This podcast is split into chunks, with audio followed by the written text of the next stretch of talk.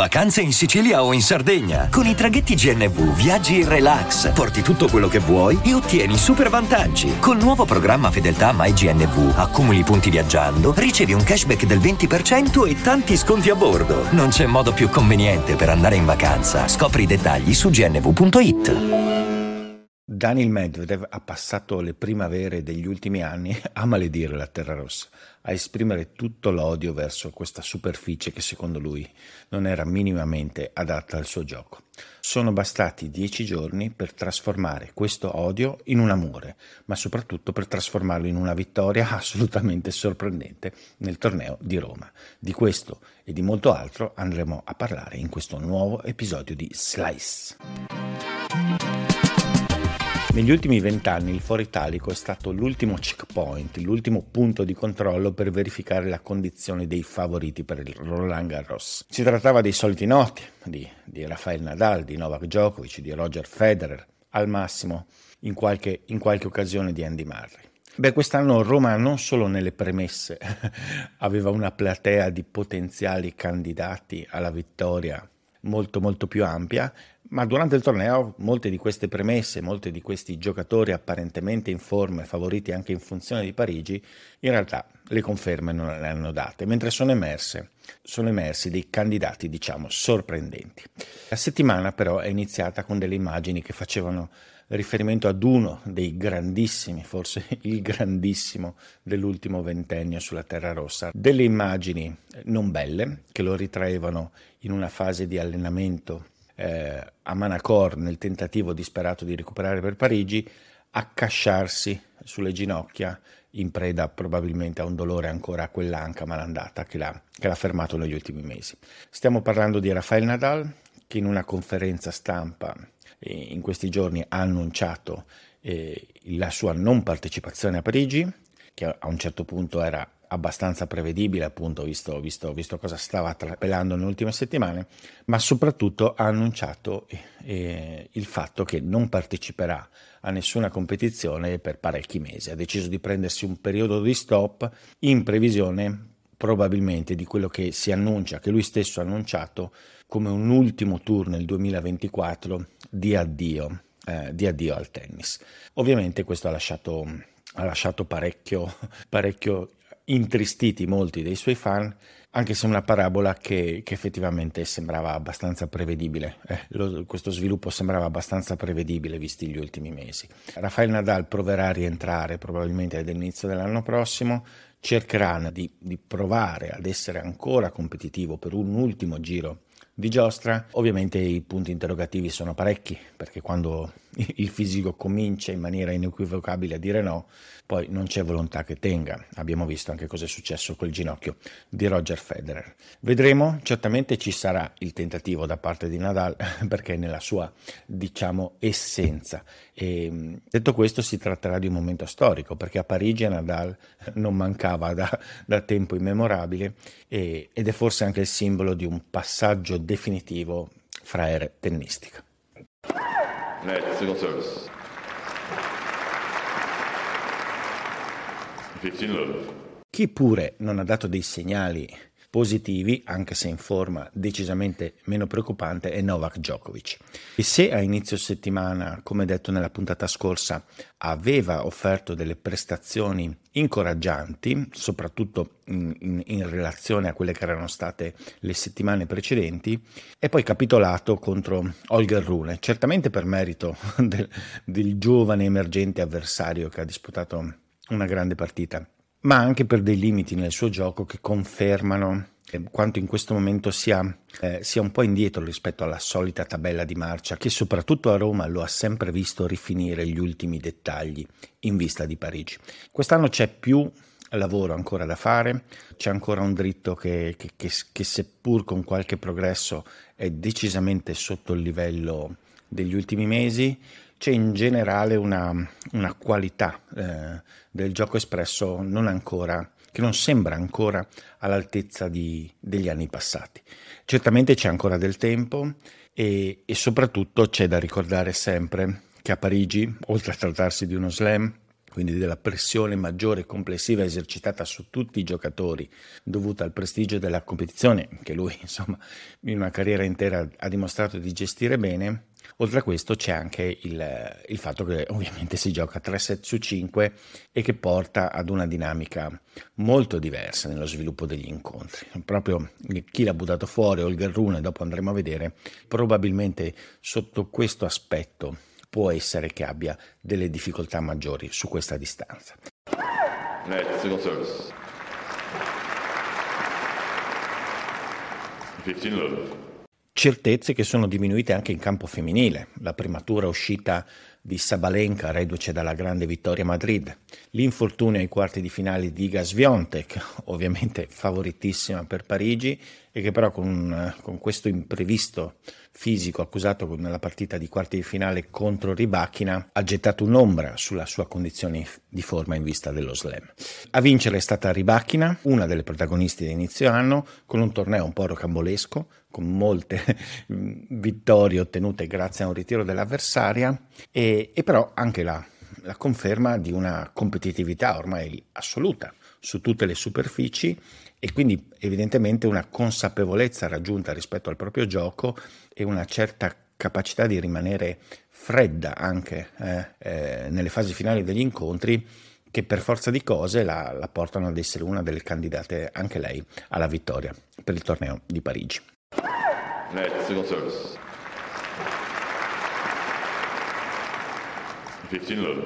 Proprio Ribacchina, con la sua vittoria nella finale con la sorprendente Kalinina, ci dà l'occasione per parlare di tutto quanto non è andato per il verso giusto durante questa edizione degli internazionali d'Italia, che ahimè è parecchio, a partire da quell'imbarazzante cerimonia dopo la finale femminile un concentrato di incapacità e approssimazione quasi surreale per il livello della competizione di cui stiamo parlando e che in un certo senso è un po' il simbolo di un certo pressapochismo che sembra sempre caratterizzare questi eventi così importanti organizzati in Italia. La settimana scorsa avevo parlato dei prezzi folli per accedere ai campi principali, il cui poi risultato è stato non vedere praticamente mai il, il centrale tutto esaurito nell'arco di, di, questi 15 giorni.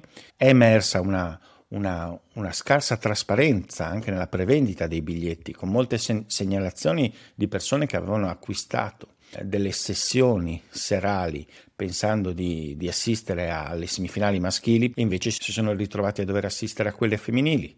C'è stata la questione degli omaggi rilasciati all'ultimo momento ai circoli, alle scuole tennis, non si sa bene quali, per cercare un po' di rimpolpare il pubblico sugli spalti. C'è stato uno scheduling generale del torneo criticato ovunque, giustamente, che poi è stato coronato da questo Super Saturday così complicato e anche che ha creato delle, dei problemi logistici in funzione della finale che potevano essere evitati in maniera molto semplice.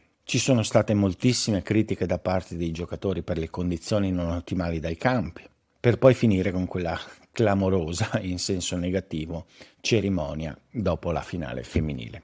Molte di queste critiche, oltretutto, non sono nuove. Gli internazionali d'Italia hanno uno storico sulla gestione dei biglietti, dei rimborsi, della programmazione tutt'altro che positivo negli ultimi anni. Sono, ci sono praticamente sempre delle polemiche, sembra esserci l'assoluta incapacità di riuscire ad avere un approccio lineare, comprensibile, condivisibile alla politica dei prezzi e alla gestione della programmazione. Stessa cosa si può dire per la condizione dei campi. Sono anni che si ci lamenta delle condizioni dei campi del Foro Italico e sembra non cambiare mai nulla. La cosa spiazzante che fa anche arrabbiare essenzialmente è che ci sono dei ruoli di responsabilità anche all'interno del torneo e sono quelli da, da, un, da una vita ormai e non è comprensibile come eh, tali mancanze proprio di competenza e di capacità non vengano mai pagate. Questo è veramente incredibile, è anche un po' uno dei segnali di un approccio che, che si vanta di, di incredibili successi, ma che però in realtà sta mostrando anno dopo anno dei limiti non indifferenti. E poi va bene, questa edizione è stata sicuramente funestata dalla pioggia, ma una buona organizzazione, una buona capacità di, di, di, gestione emerge proprio in situazioni estremamente difficili, quando c'è da mettere una pezza e quando l'impianto complessivo della manifestazione viene messo veramente sotto i riflettori. Net single service.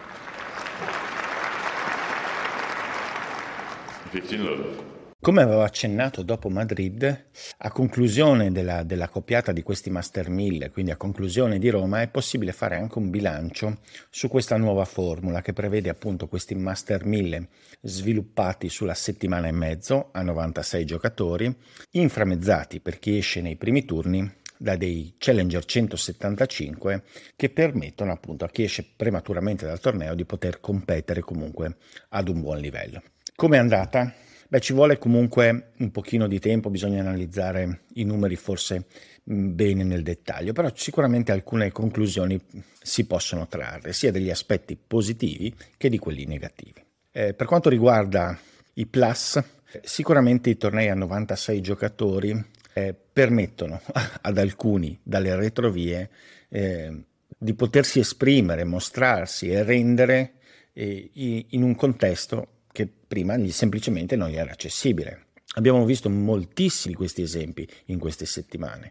Il più recente è Yannick Kanfan, ma avevamo visto la grandissima performance di Leonard Struff a, a Madrid, Aslan Karatsev, il, il, successo clamoroso di Fabian Marozan contro Alcaraz. Ci sono stati moltissimi giocatori che semplicemente un anno fa non avrebbero potuto accedere nemmeno al tabellone di qualificazione in alcuni di questi casi. Quindi un, una possibilità in più dalle retrovie che è sicuramente positiva, eh, riesce a dare più mobilità eh, diciamo all'interno eh, dei tornei e anche della classifica poi di conseguenza. Quindi questo personalmente lo trovo un, un aspetto estremamente positivo di questa nuova formula. Positivo dovrebbe essere anche il tornaconto economico. Questo però mh, mm, dobbiamo verificarlo, nel senso che è, è uno dei punti mh, mm, grazie ai quali è stata venduta questa nuova formula, il fatto che con più giorni di torneo ci possono essere più introiti da parte di, di, degli organizzatori delle manifestazioni e questo nel caso si confermasse, insomma, non può che rientrare fra gli aspetti positivi.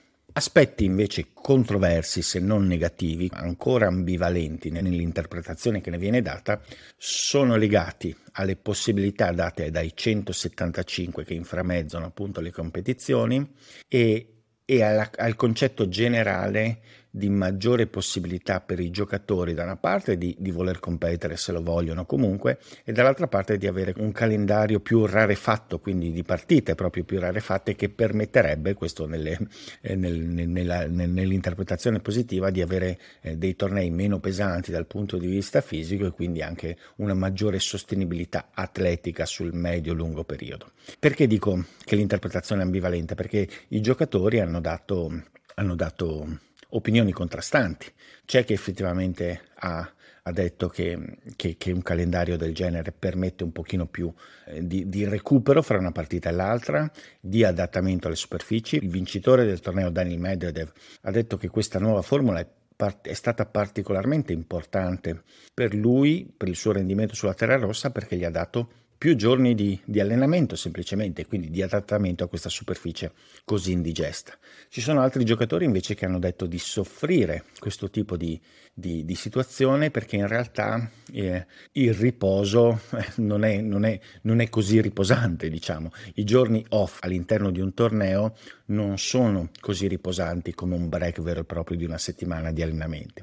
Questa è l'opinione che ha dato Rublev e che ha dato anche Iga Swiatek il fatto che comunque ci sia una tensione costante nell'attesa del gioco eh, che, che, in realtà eh, toglie poi i benefici di quella che dovrebbe essere, dovrebbe essere una pausa dal punto di vista se non altro dell'impegno, dell'impegno atletico.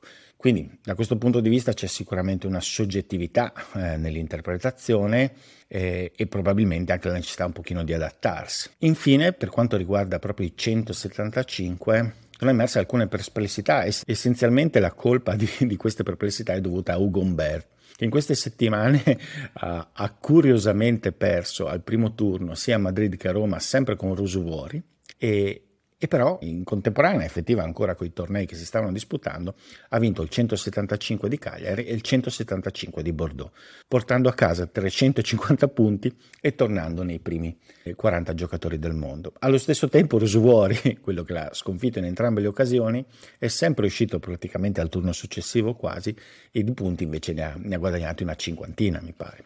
Quindi effettivamente una situazione curiosa, un po' distorta. Eh, a me pare che ci siano dei problemi di tempistiche e di quantità di punti eh, che vengono assegnati in questi 175. Le tempistiche sono dovute eh, che c'è una contemporaneità, rimane una contemporaneità con i tornei maggiori che continuano a, distu- a disputarsi, quindi eh, risulta comunque strano vedere un giocatore che nonostante la sconfitta al termine di, di questi dieci giorni porta a casa più punti di uno che invece magari è andato più avanti nel torneo principale. Questo però è qualcosa di più legato alla percezione appunto all'organizzazione delle tempistiche. E, e forse anche la quantità di punti assegnati sembra sembra particolarmente premiante per chi esce nei primi turni dei, dei, dei Master 1000 e quindi ha la possibilità di andare a competere per parecchi punti nonostante la sconfitta. E quindi di accedere potenzialmente più facilmente a dei punti rispetto a chi rimane dentro il torneo. Certamente il caso di Umberto è un caso limite e, e non bisogna togliere il merito, poi Umberto che comunque il torneo è andato a vincerlo, sono stati tornei eh, di, di buonissimo livello dal punto di vista del fil di partecipazione, quindi senza nulla togliere al giocatore francese, insomma la, la cui ripresa fa, fa, comunque molto piacere. Ecco però probabilmente il meccanismo è da, è da ricalibrare, è il primo anno e, e questo vale un po' per il complesso di questa situazione, di questi 1000 più 175. Eh, la formula è da tenere sotto osservazione, da provare a rifinire per vedere effettivamente poi di renderla il più efficiente possibile. Net, single service. 15 love. Al numero 3 eh, un caso difficile, complicato, eh, di cui parlo perché mi è stato esplicitamente richiesto di parlarne da, da Emanuele, un utente affezionato di, prima di Lucky Loser, adesso di Slice, eh, sul quale però non ho, non ho, un'opinione così forte, non ho moltissimo da dire, eh, ma cerco di fare alcune riflessioni. Sto parlando della, della nuova positività di Simona Alep. Simona Alep era stata fermata durante gli US Open dello scorso autunno una prima volta, recentemente c'era stata una sua intervista in cui lamentava eh, fortemente il fatto di non essere stata ancora ascoltata dall'entità preposta a giudicarla per, per, spiegarsi, per descrivere la sua posizione sulla situazione e qualche giorno dopo, cioè qualche giorno fa, è emersa una nuova problematica, una nuova positività, una, una nuova anomalia nei suoi test, mi pare sul passaporto biologico, che aggravano ulteriormente la sua posizione. Il mondo del tennis si è in grandissima parte, soprattutto parlando dei suoi ex allenatori, i suoi ex giocatori, parlo di Darren Cahill che l'ha seguita tanti anni o di Muratoglu che la stava seguendo fino, fino appunto agli US Open, si sono schierati fortemente a suo favore, così anche altre ex giocatrici sostengono che Alep è una persona che non avrebbe mai barato, non avrebbe mai fatto questo. Ovviamente gli elementi per giudicare non, non ci sono tutti, ci può essere una simpatia verso Simona Alep o meno, ci possono essere delle, delle perplessità su situazioni del genere oppure eh, una durezza rispetto a situazioni del genere.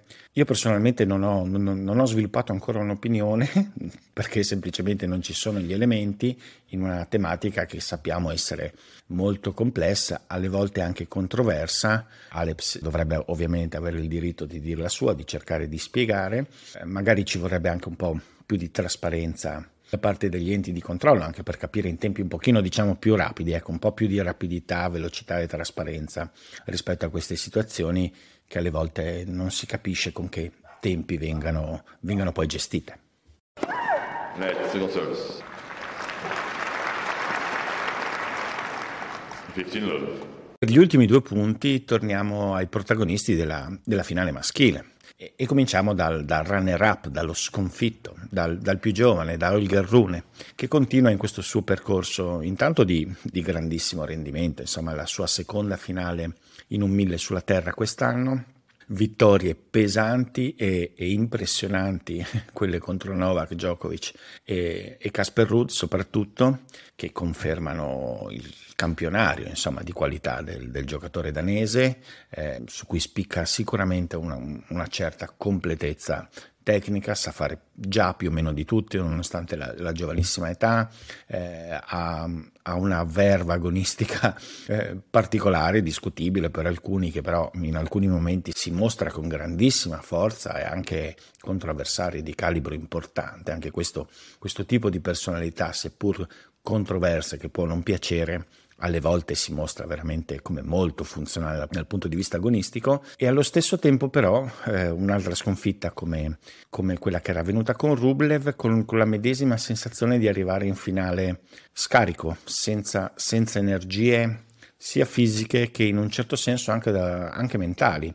L'impressione è che Rune si sprema tantissimo, anche questo suo, questo suo carattere sempre, sempre, oppositivo rispetto alle situazioni, dove deve caricarsi in maniera anche rabbiosa, in un certo senso aiutato da questa sorta di cattiveria agonistica, si deve alimentare di emozioni forti.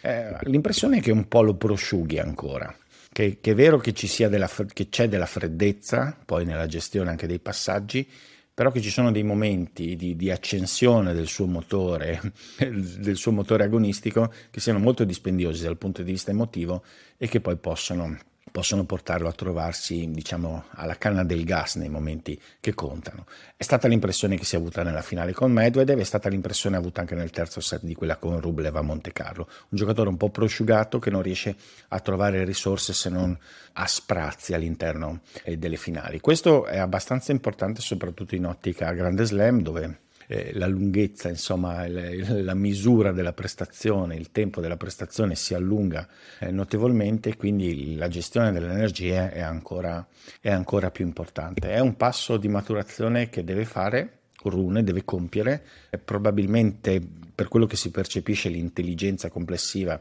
del personaggio, almeno puramente sportiva, agonistica, probabilmente c'è la consapevolezza di questo e, e bisognerà vedere effettivamente sul breve periodo, cioè parliamo proprio di Parigi, se sarà in grado di fare quest'ulteriore passo di evoluzione in modo, in modo rapido. In quel caso eh, Rune dal punto di vista tecnico si sta confermando uno dei giocatori al mondo più forti sulla terra battuta e quindi potenzialmente anche in grado di arrivare molto in là a Parigi.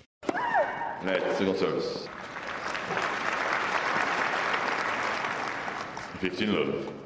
Ne avevo giusto parlato in un episodio di Che tennista è la settimana scorsa e Daniel Medvedev con una, con una prestazione davvero sorprendente ha subito aggiunto elementi, soprattutto rispetto a quelle che, che avevo descritto come le sue fragilità, la difficoltà appunto di adattare prima di tutto mentalmente il suo gioco alla terra battuta e poi, e poi all'erba.